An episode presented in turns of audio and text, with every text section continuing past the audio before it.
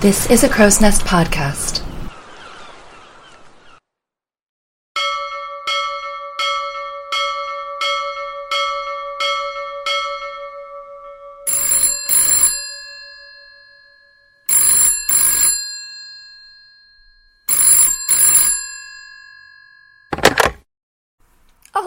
Welcome back to Titanic Talkline. I am Alexia, and I am really, um, really honored to have been able to do this interview. We had to reschedule it a few, few times, excuse me, um, because David travels a lot because he does a lot of exploration, and recently this summer was diving to Titanic.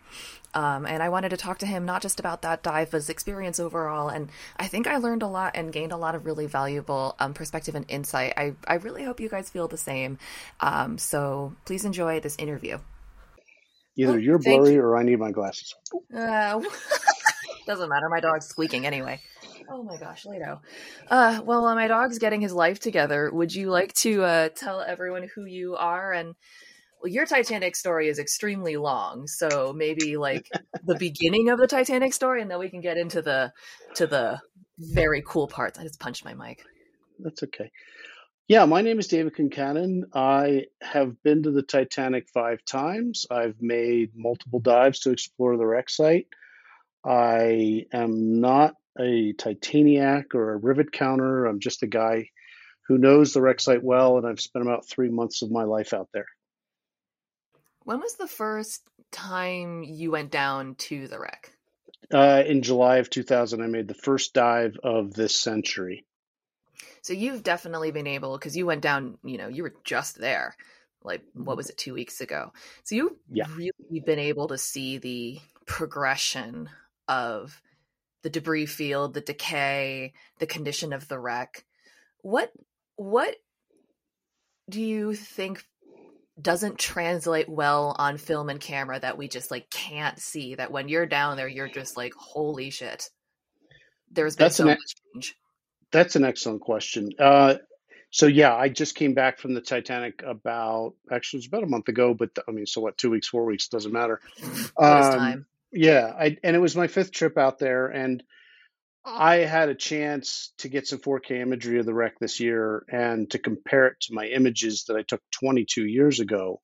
Mm-hmm. And, and and my trips have been spaced out. So five trips, 2000, 2003, 2005, 2021, 2022. So I've had a really good length of time. Two things surprised me. Number one, the rate of deterioration in the last 22 years is significantly accelerated from the first 90 years. I can sure. tell you what it looked like when I got there in 2000, and I can tell you that it looks exponentially worse in just 22 years. Oof. And uh, number one. Number two, I see a lot of photographs and videos posted on the internet and and people making comparisons to different expeditions. And the and the thing that you have to remember is what you see on those images is based largely on the lights that we used on the submersibles and the technology for lighting and the color of the lighting. And by that, I mean, if you know photography at all, the, the color spectrum of what you're shooting is significantly better today than it was 20 years ago. And the resolution of the cameras is staggering compared to what we used even 20 years ago. So think about your iPhone or your cell phone camera even 10 years ago. And the, the, the resolution that we're able to achieve today is significantly better. However, the human eye doesn't change. Right. So what you see with your eyes 20 years ago and you capture poorly with a camera, when you go back and you see it again with your eyes, it doesn't lie and it, it's it's it's easier to convey it with a photo or a video, but it's which what really registers is with your eyes. Exactly. And so Especially I can give you an example. That, like, debris down there too. Sorry. Yeah, well, it's interesting because so so when you're on the wreck site, if you're recovering artifacts, for example, which I did on my first expedition, leather bags are high value targets because their contents are are preserved, and because we can tell the stories of the owners from the contents. Right. And nothing outside of a leather bag is preserved. And even the leather isn't well preserved, but the contents are. When you're on the bottom, there's there's coal and there's coke. Coke is what was used in the engines, and they're the small charcoal briquettes. Coal looks like boulders. And because there were glaciers in this area and we have icebergs every year, they drop boulders around the wreck site. With the light from the sub, you can't tell the difference on video between a boulder and a bag. You have to see it with your eyes, and you have to find it with your eyes because you'll never be able to differentiate between the two on video. And so that's just one example. You will look at an object that's the right size and shape to be a bag, and eventually, because of the angle or the light's different or there's a glint on the metal or something, you can tell it's not a boulder. And it's very, very, very difficult to find a bag, and there haven't been many found. I think probably less than 20. So I know I found four. That does make sense because eventually, like, as you said, even just if there was no human intervention, you get like boulders dropping down. Stuff does just kind of accumulate there. But was there one thing?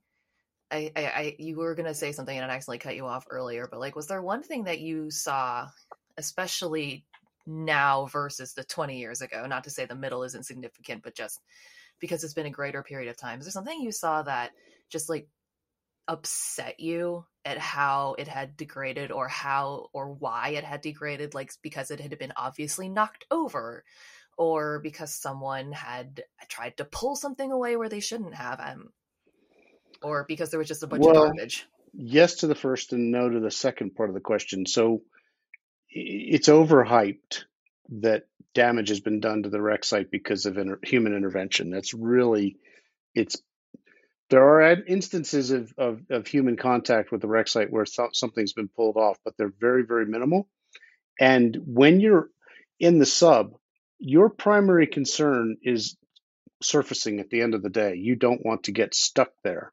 So there's cables and debris and railings and all kinds of things around the wreck that make it very, very, very unsafe to be close to the wreck site. Not the wreck site, but the wreck, the ship itself. I'm thinking primarily the bow the stern is really dangerous, really, really dangerous. So you don't really land on the deck and start pulling things off the wall. It's it's disingenuous to suggest that that happens. Now it has happened. Some things like light fixtures and things have been removed, but it's very very rare. One of the things that upsets me, and, and it's kind of surprising, is we kind of use well, we don't kind of we do actually use Captain Smith's bathtub as a barometer to tell the difference between year after year after year. That's one area of the wreck where you can actually watch the debris accumulate and watch the degradation accelerate. So on my first dive, you could actually the the wall next to, to Captain Smith's quarters had been hanging there the year before and had collapsed over the winter before we got there. So the wall's now down, and you can see straight into Captain Smith's bathtub. Since then, and since 2020, since Victor Vescovo's expedition in 21 and 22, we've noticed that the ceiling and the walls and everything around Captain Smith's quarters have collapsed so dramatically that now the bathtub is full and it's fairly obscured and it's very, very difficult to see. And that's not from humans. we were the last people there and we're the first people back. We know what it looked like when we were last here and we know what it looks like today. It's simply from the degradation. And it's it's it's important to remember that with the Titanic, the Titanic's melting like a candle from the top down. The thinnest steel is on the top. The thickest is on the hull on the bottom. So the Marconi and the the roof above the Marconi uh, suite and the the, the, the gymnasium and Captain Smith's quarters and things like that has always been thin, and it's and it's it's it's degrading rapidly, and it's really the consistency of wet paper, and it's you can watch it undulate in the current. It's very very very very very thin and fragile, and every day of the week, and it doesn't take we don't land there. Dr. Ballard was the first to land there. You don't want to land there because you feel as though you're just going to crash through. It's very thin. Serious. Sounds scary. Yeah, it is. It actually is because at the end of the day, you want to come up. And I've been yeah. stuck on the Titanic twice, and I no, and it's not you. no, it's not something you you would recommend to anyone. What happened? First dive, uh, we got stuck over underneath an overhang in the stern, and we couldn't see it, but we something. Yeah, the stern's really. It's like being at the World Trade Center on September twelfth, two thousand and one. I've spent a lot of time in the stern, and I don't care for it. It's not. It's it's it's hardly recognizable. It's it's really devastated. It's depressing. It's sad. I told Jim Cameron once that the story of the sinking is in the bow, but the story, I'm sorry, the story of the ship is in the bow, but the story of the sinking is in the stern. The violence of the sinking is in the stern. Yeah. And the second time we were filming, and and the uh, television producers wanted us to get imagery of the reciprocating engines, but the uh, the current was pushing us into the engines, and we nearly were inside between the two reciprocating engines with the deck above us. It was very, very, very difficult to avoid being pushed in, and it would have been a challenge to get out. And I think we hit the skids or something, but uh, that it was. If you listen to the audio of the of the recording, you can hear me say, "Come, pull up, pull up, pull up, pull up, pull up," to the pilot because we were going in and I didn't want to be in there. Uh, nope. I can only imagine the pitch in my voice if I had been in there with you. I think you'd all be deaf. Just yeah, yeah. It was it's particularly bad because we had to do a go around to get the shot perfect for the for the show, and we had to get lower, and the current was really strong, and it was pushing us in. So well, I didn't care for that experience. No thanks. But to, that point you made about the story of the ship is in the bow, but the story of the sinking is in the stern. I was at the um, Titanic conference, and it's a bit of a blur because you don't really get any sleep. Um, but I can't remember who said it, but someone was talking about one of their dives and how when they were around the stern, they could feel a palpable sadness or like yes. a heaviness. And I I believe that a hundred a hundred thousand percent because as you said, the weight of the tragedy, the last minute of many people's lives was there at the stern. Yeah, it's it's uh I go there for work. I I get paid to go there and I and I not not for pleasure and to decompress? Nah, sorry. that's that's that so I disappointing. That's yeah, it's it's I I was always interested in going to the Titanic. I'm not anymore, but I was, and I was really excited the first couple times I was there. And I was talking about this with somebody today. I won't name the person, but they're very, very well known in the Titanic community. And we both agreed vehemently that the ship takes away more than it gives, and that we both believe it's cursed and we both believe, uh, and I'm and and and he's he is not. It's not just the two of us. Uh, it is a, in my experience, after twenty some years with the shipwreck and with the people that explore the shipwreck and the people that that fast are fascinated by it, I vehemently believe that it it is cursed and it takes away more than it gives. And by that I mean you'll meet two of the greatest people you've ever met in your life and three of the worst every time. That's a, like a two to yeah, out of five people, two are people you really care about, and three are literally somebody you wouldn't want to deal with ever again, and not even run into them at the bus station. Without um, naming names, I was going to say like, what are what are some experiences that people? Because I'm trying to think I know I, I don't have the world's best manners. I mean, I didn't grow up in a cotillion, but I'm trying to think of like what in the absolute hell could you have the audacity to do on a trip to the Titanic that makes people just never even want to think about you again? I'm sure I'm going to be mad about the answer, but well, you could take credit for finding it. That takes that tends to piss people off. Um, pretend you were out there in a canoe. That that comes that comes to mind. Um, I could go down the list. There have been more lawsuits spurred by Titanic. It's like an annuity for lawyers that just keeps paying off. I've seen failed marriages. I've seen suicide attempts at the site. I've seen people on suicide watch at the site. I've had, um,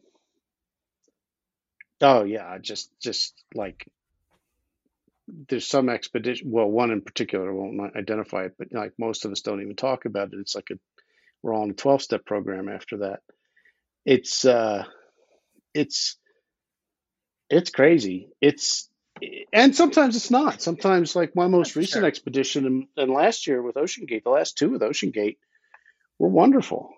They're really great. New, wonderful people, people you really are, are become close to, and and and good experiences. And and but previously, and I think it's because a lot of people who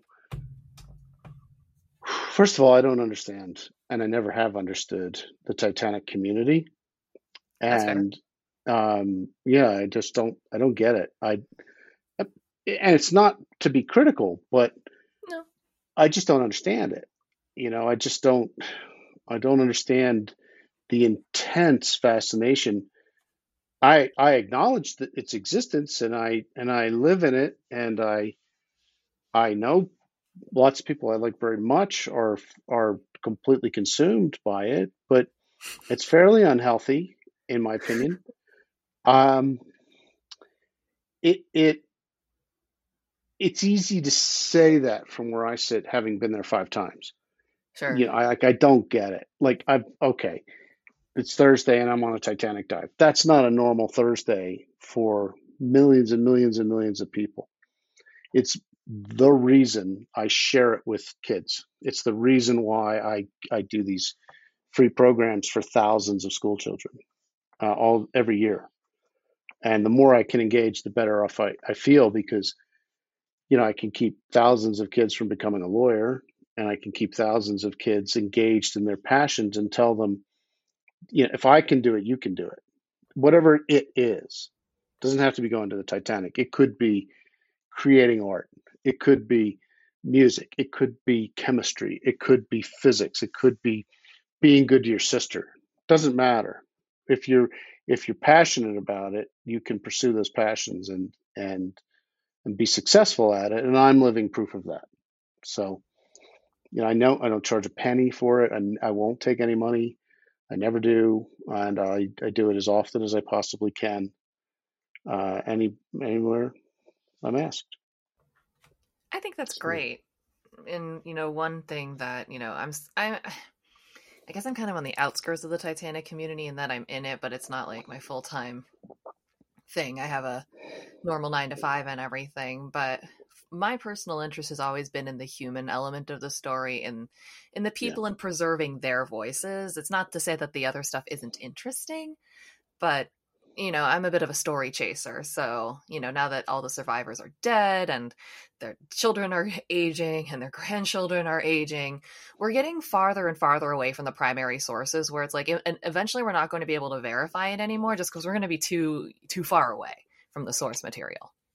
Correct. And, I mean, I, when I started this, I would regularly have children of survivors come up to me and talk to me about their mother or their father or their uncle.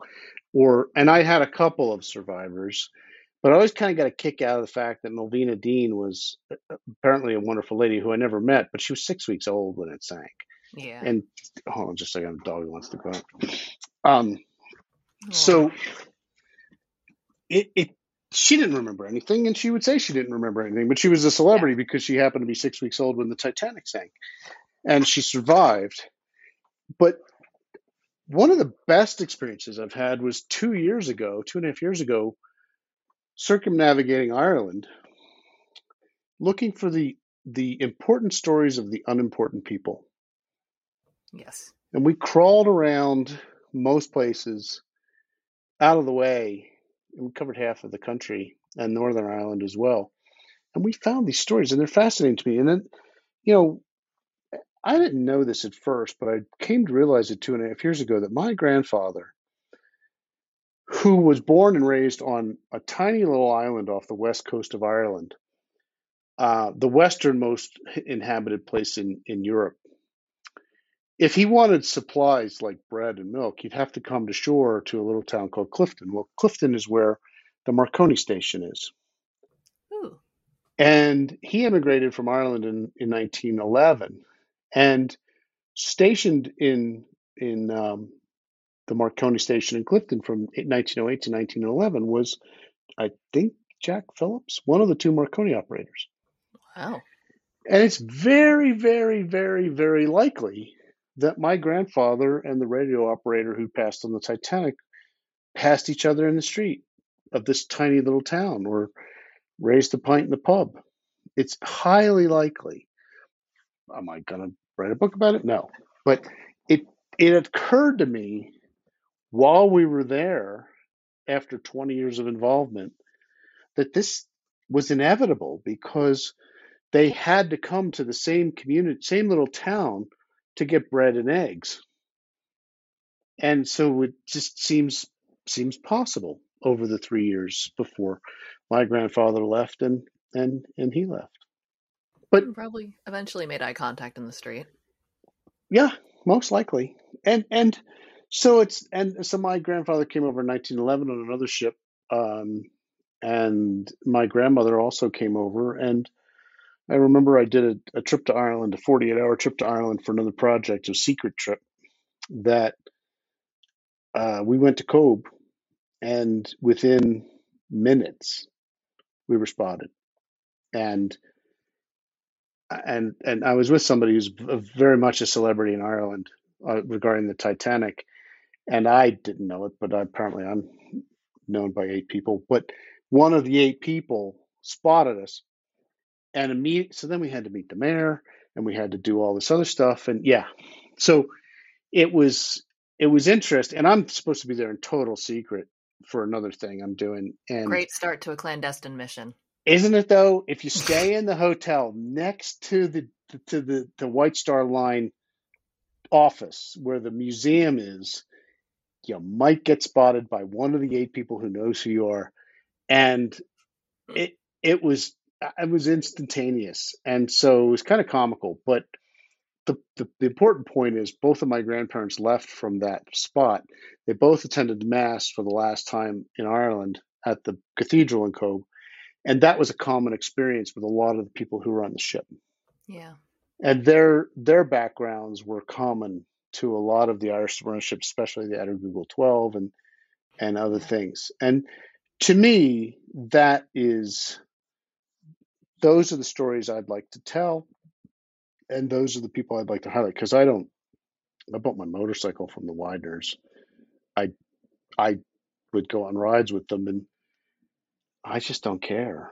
I don't. I mean, I grew up in Philadelphia, and I, I emigrated from there a few years ago to Idaho, where my wife imported me, and I knew descendants from the Titanic, and I'd run into them at the local convenience store, and like I said, I bought my first motorcycle from them, my second motorcycle from them, and and uh, it was a it was it was interesting but irrelevant to me.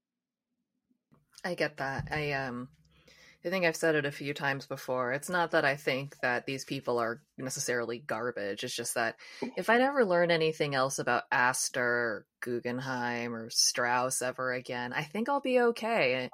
And it's not because yeah. I think they need to be relegated to the, you know, dumpster of history. It's just because, like, how many books about these rich white dudes do I need to read? I'm over it. I I like that's why I, I I was lucky enough to get to talk to Angelica Harris and learn about um, the Peracchio brothers who worked in the a la carte restaurant. Unfortunately, they didn't survive, but it's like those are the stories I'm interested in people who were given a silk tie from their mother that you can see in the last photograph taken of them. I'm like, that's a story yeah. I'm interested in. Uh, those are those are the beautiful stories that need that come that I think come out when you really start it, to look. It's so true. It's it's the um, the Syrian immigrants, and people say, "What? There were Syrians on the Titanic?" Or the six from China. A buddy of mine, yes, Steven was, Schwankert, made the six. I finally got to see that this weekend at the con. That's about sixty percent of the reason I went, because I've been chasing that stupid movie all over. It was like, because this is exactly the story I'm yeah. I want. Sorry for well, those was, who don't know, I it's was, about the six uh, Chinese uh, survivors from the Titanic. But I was gratified to show it at the site. Steven sent me sent me a, um, I've I've known Steven for a while and and and he's a he's a terrific guy. He's just a wonderful guy. So and nice. he he sent yeah, he's just wonderful. And and we met up in Beijing and he helped me through that traumatic experience of going to Beijing, China. And uh, which I'll never go back. I'll never go back to China. However, uh, we were pleased. We have two daughters that are adopted from China, and uh, I was pleased to show the six at the site. I'm sorry we couldn't get down and actually play it in the sub because we had technical difficulties, but right. we we we put a reef on the wreck site for those and those six, wow. and I was um, I felt a little part of me was like, okay, this makes it worth it to be here. This is worth my time.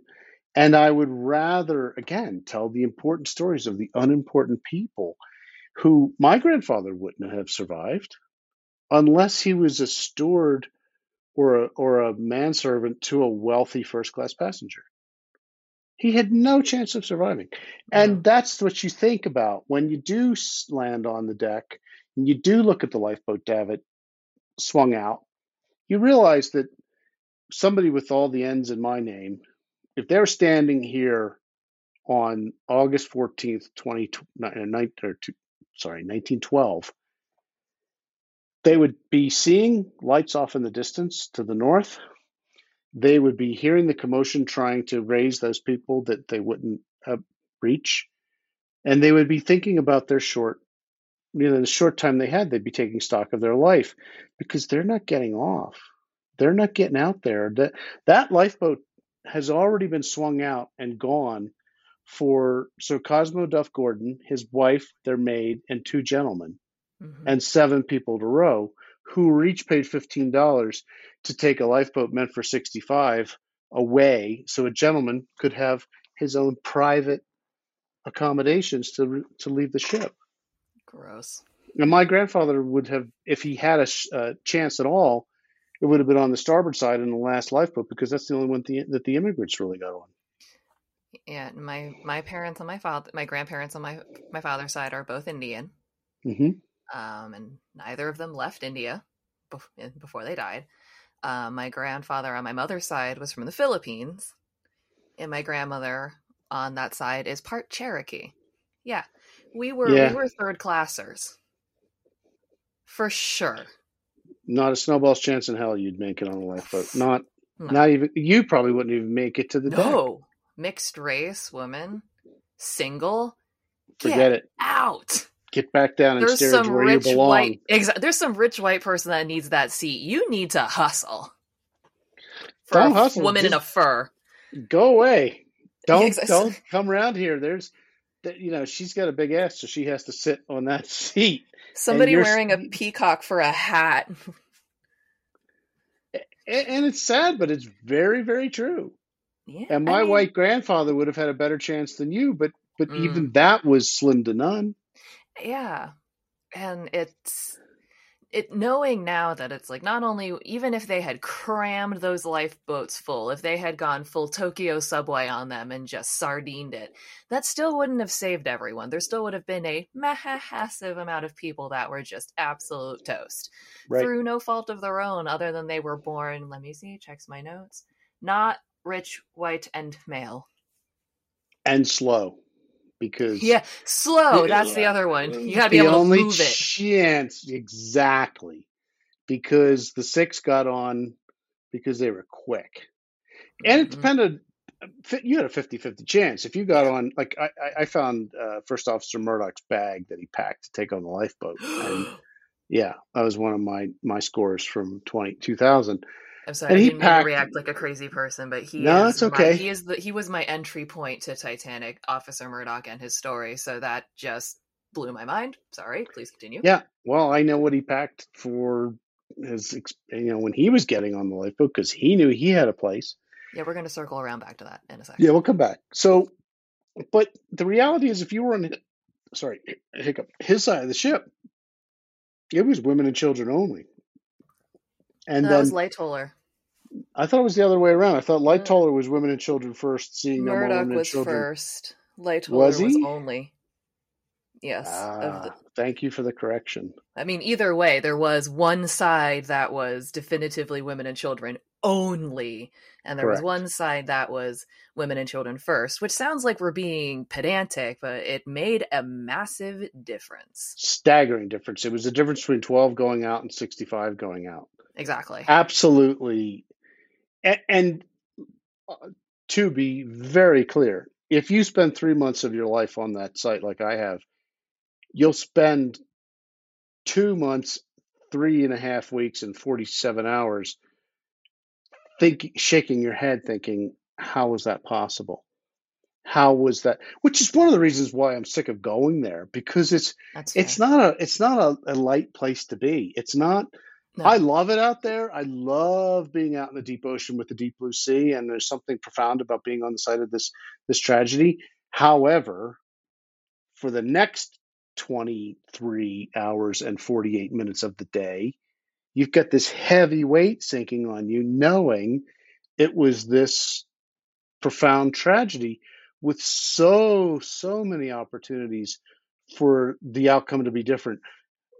And and what's different, you know, is it I don't know the I, I get a kick out of people that fight over the exact number of people that survived and people that died because it doesn't really matter.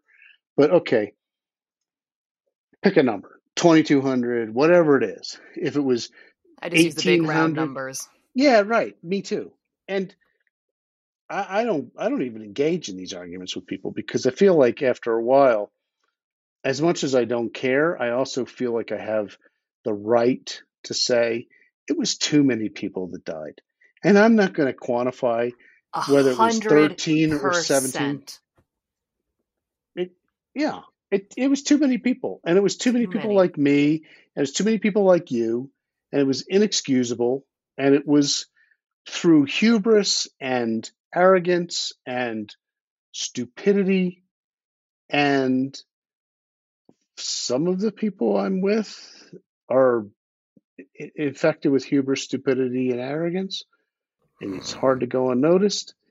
And but you, it's I have to say it's really not enjoyable to be there unless you can do something positive with it. Unless you can you can stimulate a child a child's brain. Not stimulate a child, that's awful, but but you know, like wow. Stimulate a child's brain or or encourage them to do something that they're passionate about. Right. Like I watched Jim Cameron. He and I do a program for for our school district, hmm. totally on the down low. And it's Jim and I and another historian where we talk to the kids. Mm-hmm. And Jim, God, it was wonderful watching him. All he did was take 20 some kids and say, Tell me about you. Tell me what you're passionate about.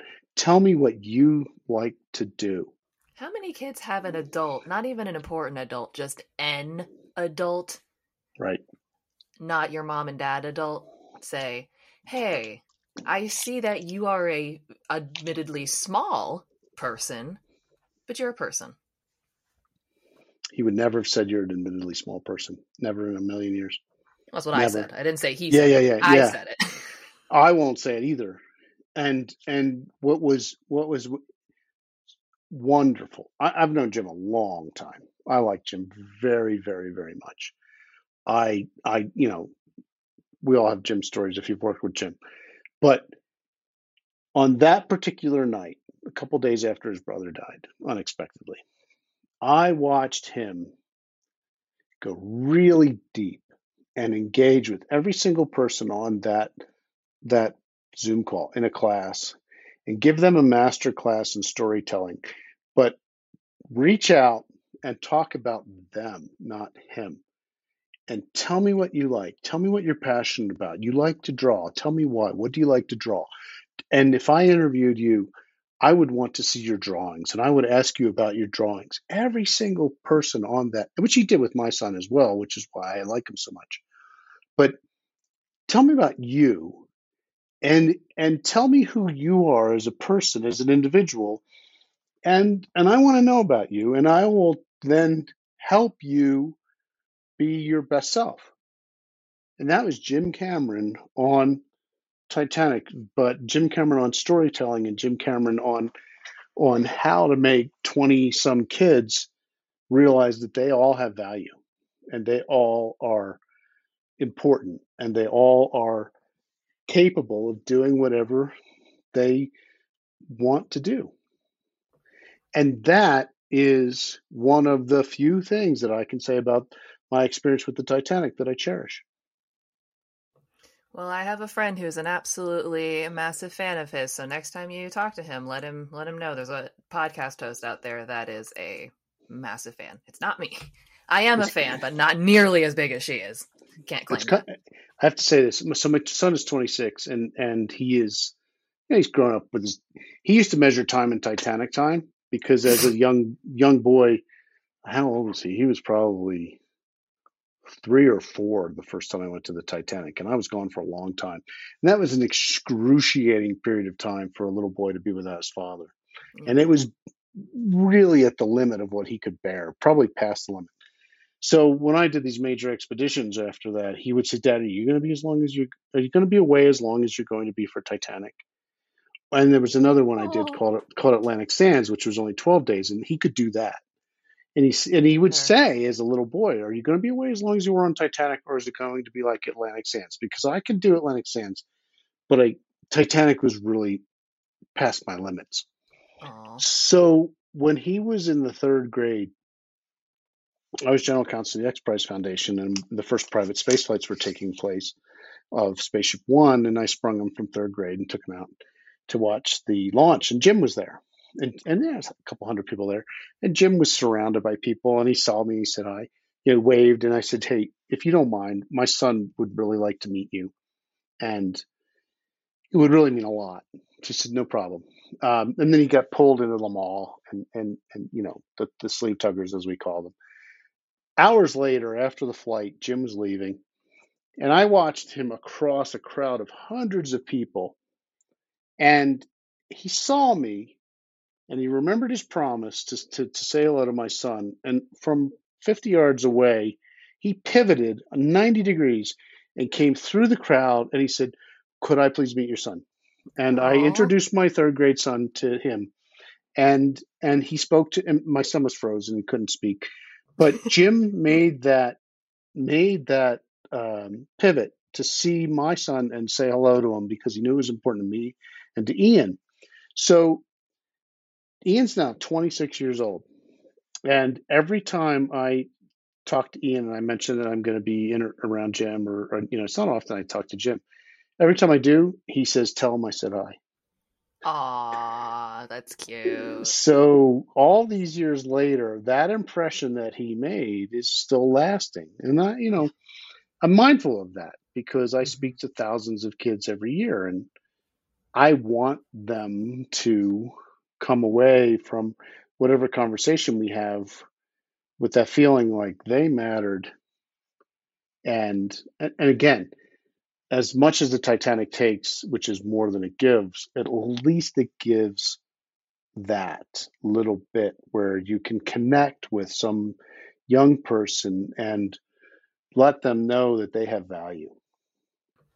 Thanks for letting me go on about that no, I, I, I love listening, and you know, I I'm I would I'm one of those people that is like I would like to visit Titanic, but I'm under absolutely no delusion that it's going it would be a pleasant experience. It's like I, I wouldn't be going there for a vacation. It's it's because I have interest in the stories. but like I said, I'd be aware. I'm I would be aware that even if I did get the ability to go, it's like it's not going to be it's not going to be a pleasurable meditative trip. It's probably going to require its own vacation afterwards. And it's like a 12 hour long blind date where you experience every single emotion that you could possibly experience in 12 hours. There's fear, there's trepidation, there's anxiety, there's elation, there's there's comfort, there is satisfaction.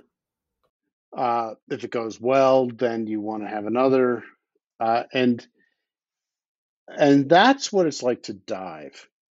At yeah. the last two years, this is not a plug for OceanGate, but I think they deserve a plug. What is great about the experience that they've been able to provide to people is they've lined up the right people to make it fun. They've lined up the right people to make it valuable, and they've lined up the right experience to make it. You know, you're on an expedition. You to to make it authentic. So you're on an expedition to the Titanic. Right. And you're there with me. You're there with PH Nargeolet. You're there with Rory Golden. Rory and I bicker like two old ladies, which is entertaining apparently. I was about and, to say that sounds like fun in and of itself. Well, it is because you know somebody said to me this year, uh, they didn't actually know who I was because I kind of keep a low profile, and until they looked through this book on all these expeditions, and it said photo by David Concannon, photo by David Concannon, photo by David Concannon, and they realized that you know I've got this vast experience, and um, just hang on a second. Correct, correct, and and I'm all about the experience of going on an expedition to the Titanic, and not about how many you know rivets were in this piece of hull plating because I don't, I don't know and I don't care. I could and, not care less about that kind of right, shit. Sorry. Right. No, the the Knobstop Whipple Bopper from the third class steering compartment of the port side I don't remember any of that shit. I remember people's names and like I don't know their stories. But if you're like, oh yeah, the bulkheads, I'm like, I know what that is, but like, don't ask me any questions about it. Yeah, and and to, truthfully, if you're going to dive to the Titanic, it's not safe. It's extremely dangerous, and there's a very good chance you're not going to come up. And I'll have that conversation with them, and I'll tell them, look, I don't care if you're worth a billion dollars. It doesn't improve your chances. Unlike that night on the ship when it hit the iceberg, today it doesn't improve your chances.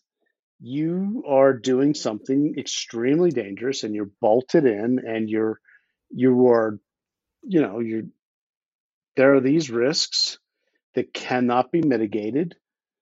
And if you're going to do this, it's because you're willing to accept these risks. And I'm not being dramatic.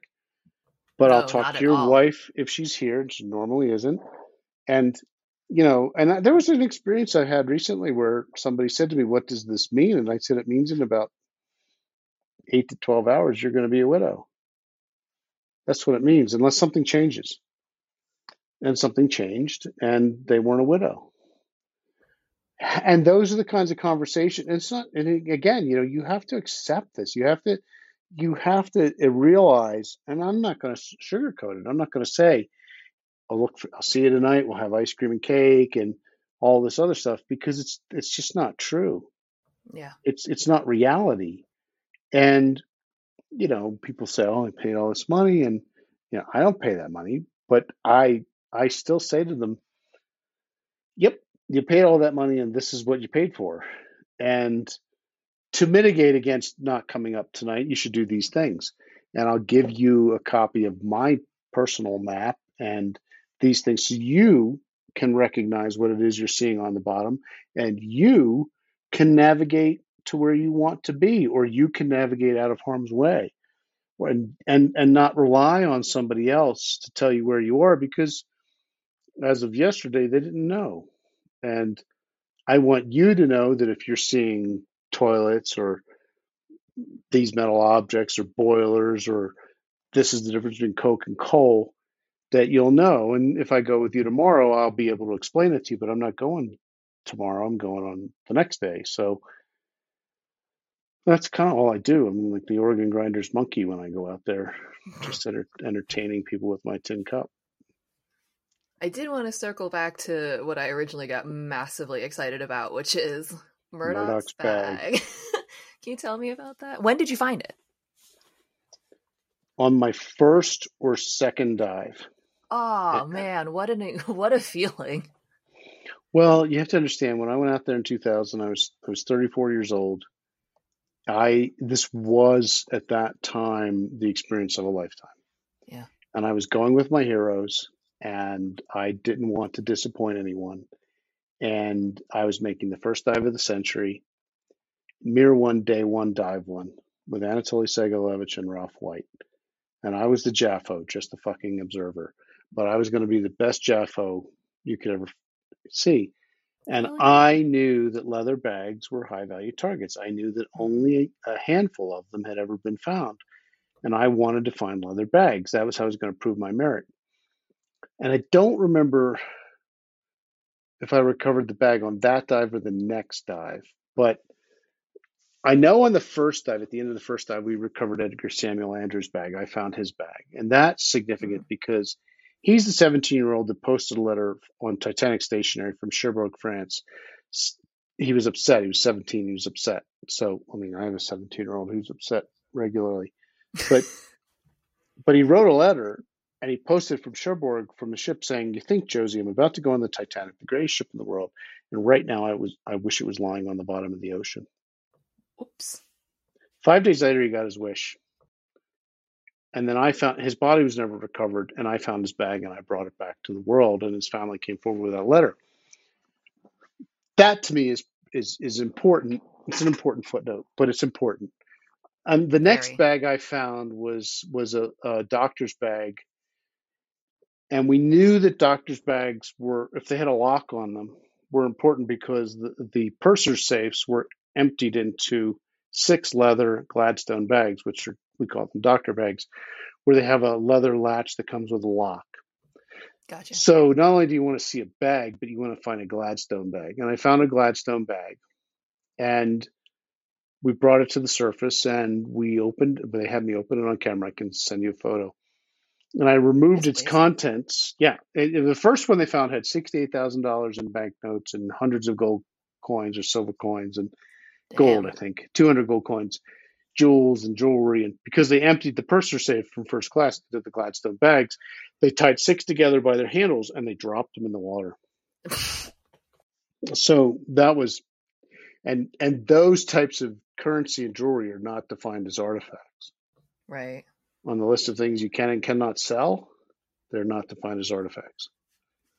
So anyway, anyway, so I found a Gladstone bag without a lock and we brought it to the surface and we opened it and inside was a man's suit toothbrush shoe brush shaving kit shoe polish kit and all the things that a gentleman would bring for an overnight excursion if he had to have a fresh freshly pressed suit and a way to polish his shoes and a way to brush his teeth and comb his hair it took 12 years to identify that bag as belonging to First Officer William Murdoch. And I think eventually they were able to do it by the cufflinks, which were White Star Line cufflinks. And there were some other things inside that that were made it identifiable.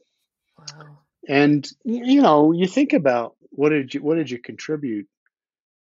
And I'm, I'm kind of proud to you know have that footnote that goes with it. But and then you can tell the story of Murdoch. Then you can tell the story. He was on the bridge when the Titanic struck the iceberg. He gave the he gave the command, you know, which ultimately was the wrong command, but it was the right command at the time, but the wrong command because the rudder was from a sailboat, not from a from a steamship.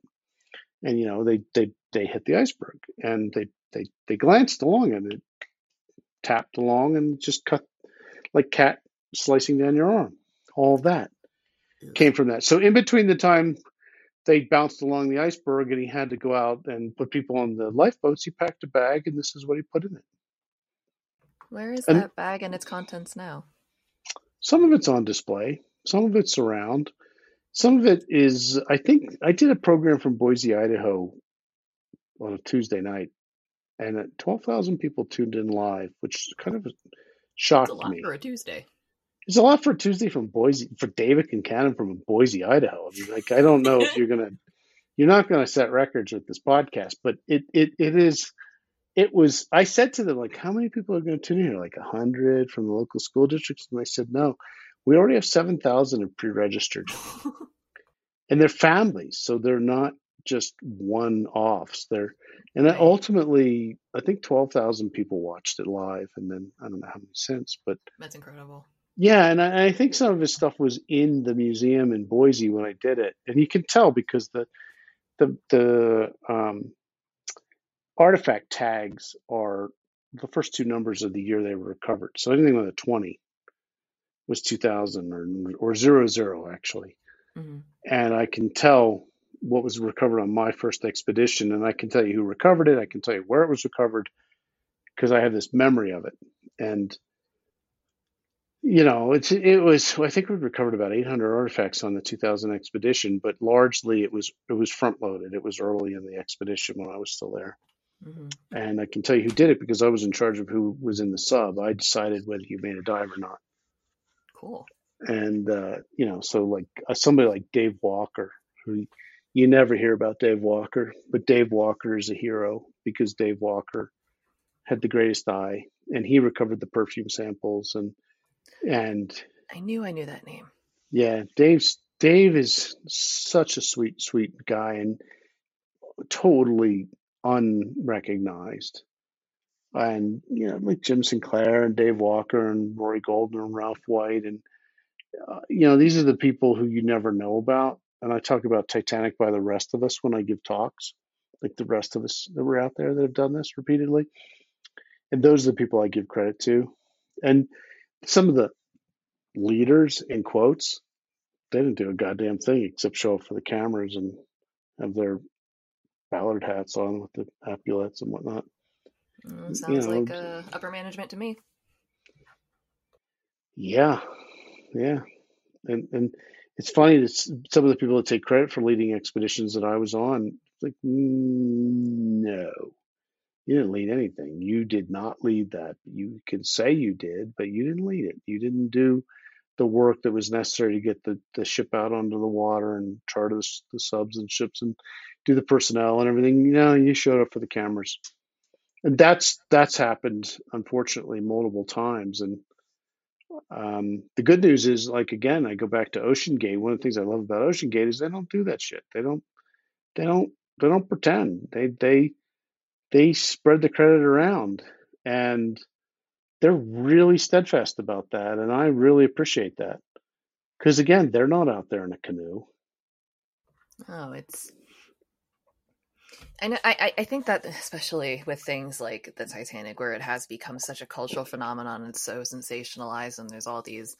people now involved that you're always going to get those assholes who are like, I can, I want all the credit which yep. really at the end of the day does a disservice to Titanic as a whole or to any other shipwreck, honestly, when it just becomes about that weird sort of power grab. It's like, okay, now we're too busy focus, focusing on your weird antics, and we're no longer we we're wasting valuable time and preserving this legacy because you want to go play, I don't fucking know, comic book mm-hmm. villain. Yeah, like like the old saying, there is no I in team, but there is a me. Yep. And I, I, you know, you mentioned you just came back from the convention that was in, I guess, Pigeon Forge. Yes, yes, it was. I, I love John Joslyn. I'm good friends with him, but I haven't talked to John in ages. I would go to Pigeon Forge to see John. I pro- John actually brought me into all this, but I probably wouldn't go to Pigeon Forge to be at a convention of Titaniacs. I I I just think that would be horrible. But it it would be. Um, again, they're really nice, good people, but they all, in my opinion, not all, most have kind of a look in their eye that is that tells me that uh, they they couldn't tell you what I, I don't know. They just seems to be sort of myopic about things and singularly focused, and um, I just find it unappealing. It's it's important if you want to highlight immigration and mm-hmm. class disparity and unfairness and and I'm not woke. I'm not woke at all, but I don't think you need to be woke if you know how to be human. And if you know how to if you know how to be human, you can sit there and you can say it's not fair that my grandfather would I'm sorry, I just have the hiccups. the wrong time, time to have the hiccups. Wow. Poor timing. I'm so sorry. It's not your fault. You didn't give me. No, but I mean, I get the hiccups at inconvenient times constantly, and mine are like wow. super violent. So mine will just be like interrupt bear, everyone. Bear with me, dear listeners, because no. I've had a, a, a, it's it's the curse of the Titanic. I've had a, a, a spout of the hiccups. Um, in any event, as I was saying, uh, to to offend you, uh, it it just seems like, uh, yeah, I it's it's it's it's entirely possible that there were twelve buttons on on Jacob Astor's or whatever Mrs. Astor's bunions or whatever. However, who fucking cares? I'm who sorry. Cares? Are people really talking about that? Oh yeah, oh, yeah at the level that I see, absolutely, sit down, absolutely. Oh god. And they and and so it's kind of it's like well, yeah let's let's focus instead upon here's a good thing go to belfast talk to the people in belfast I want 14,000 Irish men spent four years building the Titanic. Not a single Catholic. Regardless, they they they sent it away somebody scrawled no pope inside it because they weren't going to bless it. They sent it away, and it took one dumb Englishman a, a week to sink it. And but those people are devastated, and those people today, well, two as of two years ago, are devastated that this magnificent achievement in the history of this community was sunk in a week. Yeah. And they spent four years of their lives on the the the largest man-made movable movable object in the world. And it was gone in a week. And they get they're not part of the conversation. No. They're just not. And and it was interesting going to Belfast and you know, because we we went again to find the unimportant stories or the, the important stories of the unimportant people. But these are important people, and there's 14,000 of them. And the, the conversations that you can have about, you know, largely the Protestant areas of Belfast are down by the shipyards because that's where the jobs were, and they would they would walk to work. And if you were yeah, no Catholics, that's where the Protestants no Catholics, were. right? And if you were discovered to be a Catholic, they'd drop a hammer on your head from on high. And yeah, and that's Lord Pirrie commands. Yeah, well, Lord Pirrie wouldn't hire a Catholic ever. And, you know, well, we don't talk about that anymore because since last Wednesday, we're not talking about that anymore. Oh, that's that's the attitude in Belfast, right? You know, and uh, but still, those stories are important. Those stories about the Industrial Revolution and pride in workmanship, and it doesn't matter what the religions are, but the the pride and the you know you go to the, the Titanic Belfast Museum and, and they, they focus on that to a certain extent, but not a lot, because they still have to have the exit through the Bob Ballard Theater, not the gift shop, but the Bob Ballard Theater, where he licenses for $400,000 a year footage that was acquired on my expedition, paid for by the taxpayers of the United States. However, he puts his little Institute of Exploration logo on a on an ROV that's photoshopped in, and he licenses that use. He gets four four fifty a year for that. In case that kind of stuff. Want to know what I was doing? I just took a giant drink of tea. Yeah, yeah. You know, again, there is no I in team, but there is a me, and and you've got this wonderful, wonderful, wonderful exhibit that has no artifacts in it, and talks about the building of the Titanic. And I think it would be terrific to open a pop up exhibition across the street with artifacts. Yeah. I don't work for RMST anymore, and when I did briefly, they were excited about the opportunity to do that, which is why we were there. But you know, this this is the kind of stuff that you kind of take a big like like like let's zoom out macro lens view of the Titanic. Mm-hmm. What does it all mean? What does what can we learn from this experience? What can we learn from this ship? What can we learn from the people? Right. You talk about there's so many different ways to slice the pie. Class, uh, hubris, engineering, deep sea exploration, Race. much of grace. Yeah, yeah, uh, you know, I'll sit on a stage and have a, a group talk about that. I'd love to. I'd I'd love to refocus the conversation onto onto that. And to me, that's the last thing that's interesting about it. Yeah. It's, you know, and again, it's not to say that the other things aren't interesting, but as right. you said, the ship is it's it's deteriorating. Titanic will one day be gone, superstructure and all. We won't it won't there's going to come a point before that even where it's just not safe. And then we're just going to have to watch it fall apart from the distance.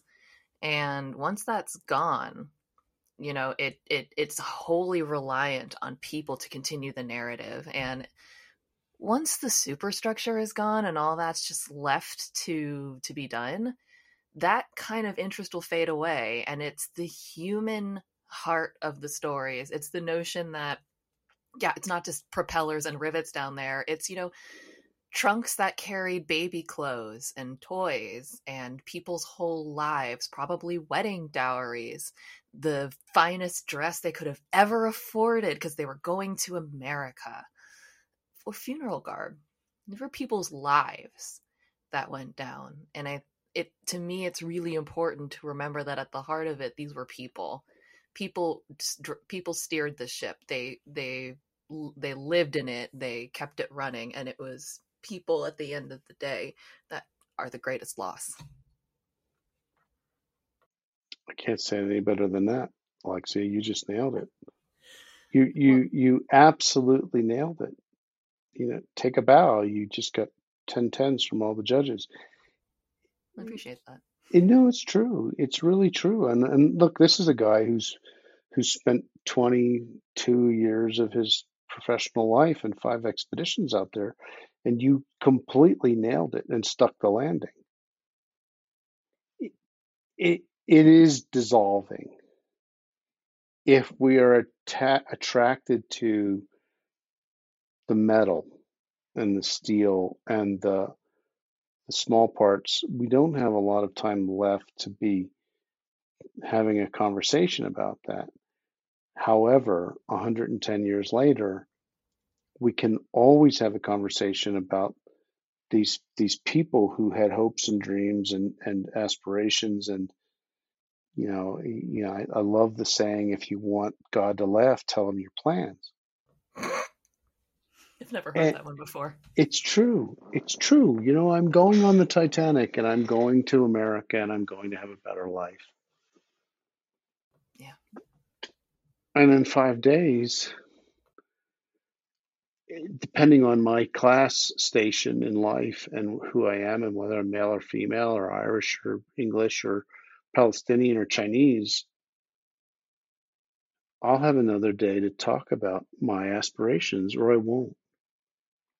And ultimately, uh, you know, it, it, it just goes to everything that you and I ever experience. If if you if you want God to laugh, tell him your plans. What do you want to do tomorrow? Do you want to take a drive? Do you want to go to work? Do you want to what is it that you want to do? And and and here they're they're they're setting foot on a ship that was ill equipped to to handle an emergency with a captain that was pressured to set a speed record, with a crew that was not trained for an emergency. And you know, shit happens, but but shit happens and then you can you can recover from it and go on. I live in a place where if you don't have a satellite communicator in your vehicle, cell phone service ends at, at, at the end of the golf course. If I have a, a flat tire out in the wilderness, I've got a 30 mile walk back to civilization with mountain lions and bears and and wolves and coyotes and I need to be prepared for that. I need to be prepared for a 40 degree swing in temperature.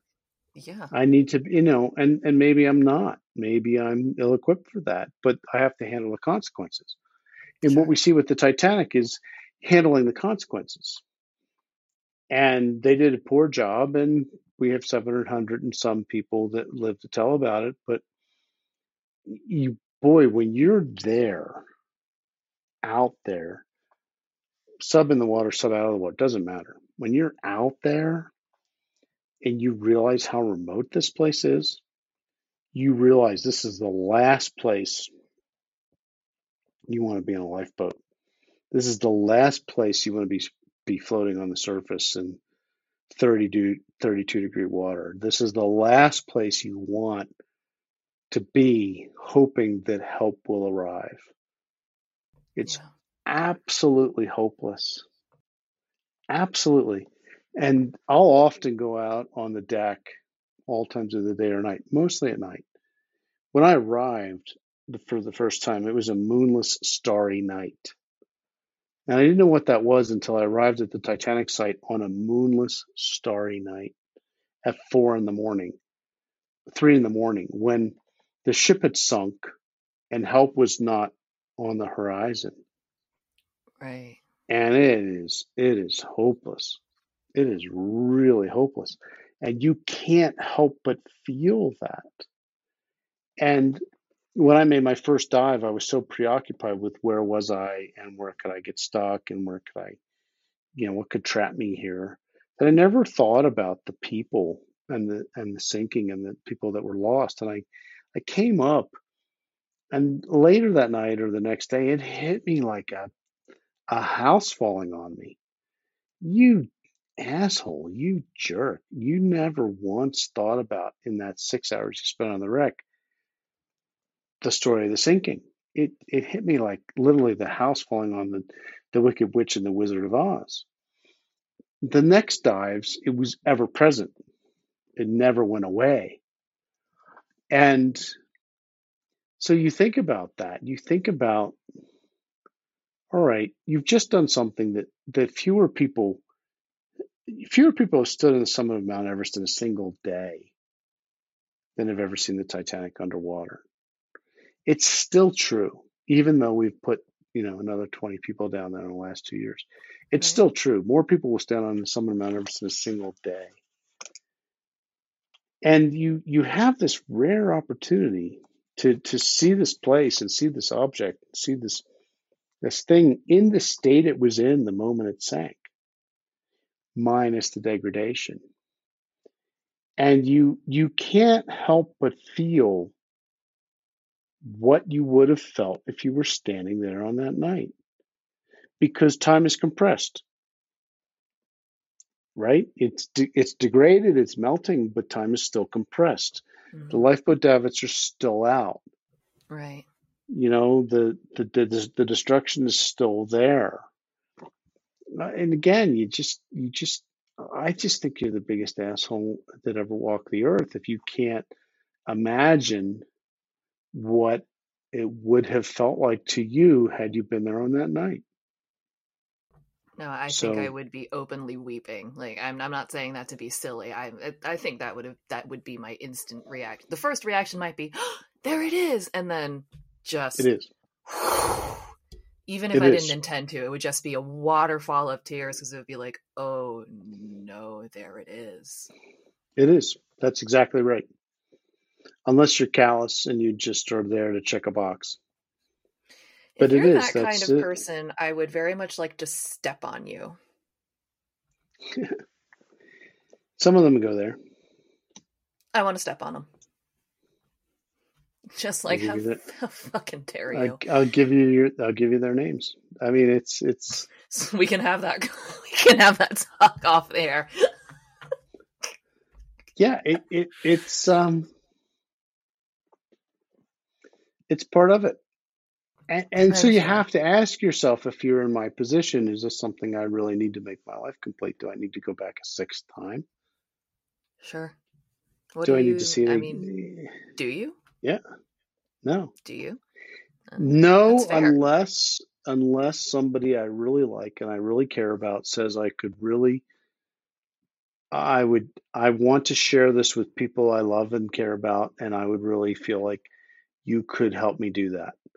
And under those circumstances, and there are a couple of people who have asked me, I, I went I went back this year for Renata Rojas because Renata is somebody who I look at and like me, she was told she would never be able to achieve her dreams. She would never be ever be able to do something like this because she was a woman and she wasn't of the right background and she was uh, brown skin and and and you know much like me i was told i would never achieve anything great in my life and then you know i'm sitting on the titanic and i'm singing fuck you gene cernan look where i am but but renata who i i you know i just i just think she's one of those people who you're just better off for having had the opportunity to know her. She's a really Aww. special person. And she dreamed about this for years, and I wanted to help her achieve her dream. And I wanted to, uh, sadly, I wasn't there when she was able to do it, but I was there the week before and the year before. But it's, it's people like Renata who, who, who, who want this for the right reasons. And, you know, to the extent that I can help them achieve that, I'll do it. You know, I don't have 10 days. I don't 10 days. 10 days is a lot of, I don't have 10 free days. I don't get to spend that with my family. It's a big and chunk. It, it's, it, it is, and sadly for me, it is. And my, where I am in my life, I don't get 10 days to spend with my wife and my kids. I just, it just, it's, it's non-existent. Yeah. So to spend 10 days floating around the Titanic for the fifth time is, is a luxury that is, I'm depriving somebody else to do it. But to, to go out with somebody like Renata who deserves this. And so anyway, where am I going with this? But to, to, to you know, so so when you think about would I go back, I went back this year for Renata and and for for another person who I I deeply care about and I want to help them achieve their dreams. Otherwise, mm, nope. well, nope. Well, David, if I ever have the disposable income to be able to go down, I would invite you to come with me. Just Thank saying. You. But um, I do. I have I have kept you for more than I intended to, and I want to thank you first of all so much for sharing your stories, and then just for your time, because as you've mentioned, your time is very precious. I don't wish my time was precious, Alexia. I just wish I I I, I truly yearn for the day when I can. Yeah say I want to spend an hour with somebody that I just want to talk to without having to worry about who's getting shorted. And and I, I I'm not there, and I wish I was, and hopefully soon. But look, you've been a you've been a great listener, and and I appreciate. I I don't I don't mind spending this time with you. I don't care if nobody else listens to this. It was just nice to have a conversation with you. you it, it's it's it's um you gave me an opportunity, and I want to thank you for this. You thank you. You gave me an opportunity to tell my my story and my perspective, and it's different from what you might hear from other people. But I'm not trying to promote anything. I no. I just I know there are millions of people out there that care about this ship and its people yeah. that were on it. And I've had the luxury of, of seeing it many, many times and I've had the luxury of being paid to see it and not having to pay for it myself. And it, it it's better that way. But right, you know, look, please let me say this. At the end of the day, it it matters more to me personally that you care about something, that you are passionate about something, that you care about something enough to spend an hour talking to me I'm not that interesting. I'm not that important. I'm not that I'm not that I'm not that I'm not a I'm not a big deal. I have some experience and some perspective. And to you and your listeners, if you're if you care about something and deeply enough to spend an hour with me, then you know, like good, go for it. Do something. En- engage, talk to somebody else, uh, do more research, keep somebody from becoming a lawyer, talk to them. You know, a- engage with a young person, uh, to you know, t- talk to them and encourage them to. Um, the last thing I'll say, like, I, here's the greatest thing that came out of Titanic for me this year, aside from taking people I care about there. I was asked to do a talk to a business group, and they offered me a staggering amount of money, like a, it's a business group. It was a stupid, stupid amount of money, like embarrassing. And I, and I don't charge for talking to kids, and I don't have a like a basis for it, but it was a lot of money. It was like yeah, you don't say new, no to that. Well, I only oh, well, said I yes for one reason. No, I said like this was a new Rolex, it was a new motorcycle, it was a semester of college. See. And I would only say yes to it on the caveat that they donated my speaker's fee to a charity in rural Idaho that has no idea who I am to help victims of sexual assault. Oh, that's incredible. And I agreed to it if in, if they would take this stunning amount of money that they offered me and donate it to this chapter that has no idea who I am. Have this charity. They have no no clue who I am. Yeah, to help blue. out of the blue, the biggest donation they've ever received to help victims of sexual assault in rural Idaho came from a guy who was talking to somebody about what it's like to go to the Titanic. And to me, I I smile. I really like that. I like you know, they paid me three hundred dollars a minute. And yeah, that, that is a stupid amount. it is. It really is. And it went to people I don't know, I've never met, I've never spoken to, to do something really, really, really important for people I'll never I'll never meet. But I really, really, really care. And so to the extent I can I can take my experience and turn a negative into a positive and have this ship give more than it takes, I'm I'm quite pleased to do it. So thanks for letting me tell that story. But thank you for telling me. That's that's incredible. And don't undersell yourself. Not only was this is, was this an absolute delight, but I loved hearing your perspective because let's be real, I'm probably never going to go down there and you know it's nice to hear from someone who really has and you know it's good that you were honest about things because like we said at the end of the day this is about humans that met a terrible sad end and that it's a rippling impact but again thank you so much for coming on. Thank you for everything you've done for the donation for talking to me and to children and just thank you for coming on. Hey, look, I, I appreciate the invitation, and I, I truly, truly believe that this is the only good thing that comes out of 20 some years of experience with this this wreck and to have the opportunity to speak to you and and your listeners is is really special to me and I'm I'm grateful to be asked. So thank you. Thank you. I really I, I have to thank David again for for giving up his time. He's such so busy and the fact that he was able to take this time out to talk to me about Titanic was an honor. I was so grateful to hear his experience and his insight.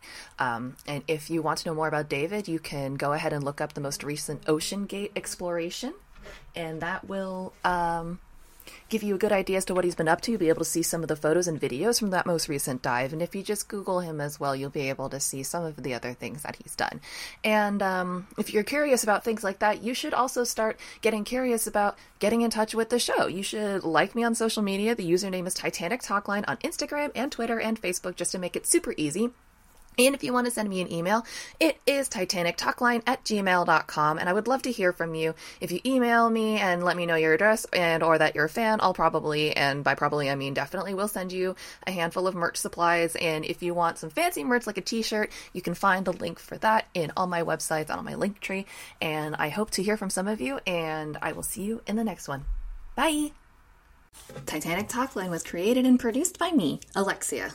Be sure to keep up with the show on all the social medias at Titanic Talkline on Facebook, Instagram, and Twitter. That is all one word Titanic Talkline, T I T A N I C T A L K L I N E. If you want to get in touch, be on the show, sponsor the show, or have a question or anything you want to tell me, send me an email at Titanic Talkline, again, all one word, at gmail.com. That's Titanic Talkline at gmail.com. Thanks so much, and I'll see you next time. Bye!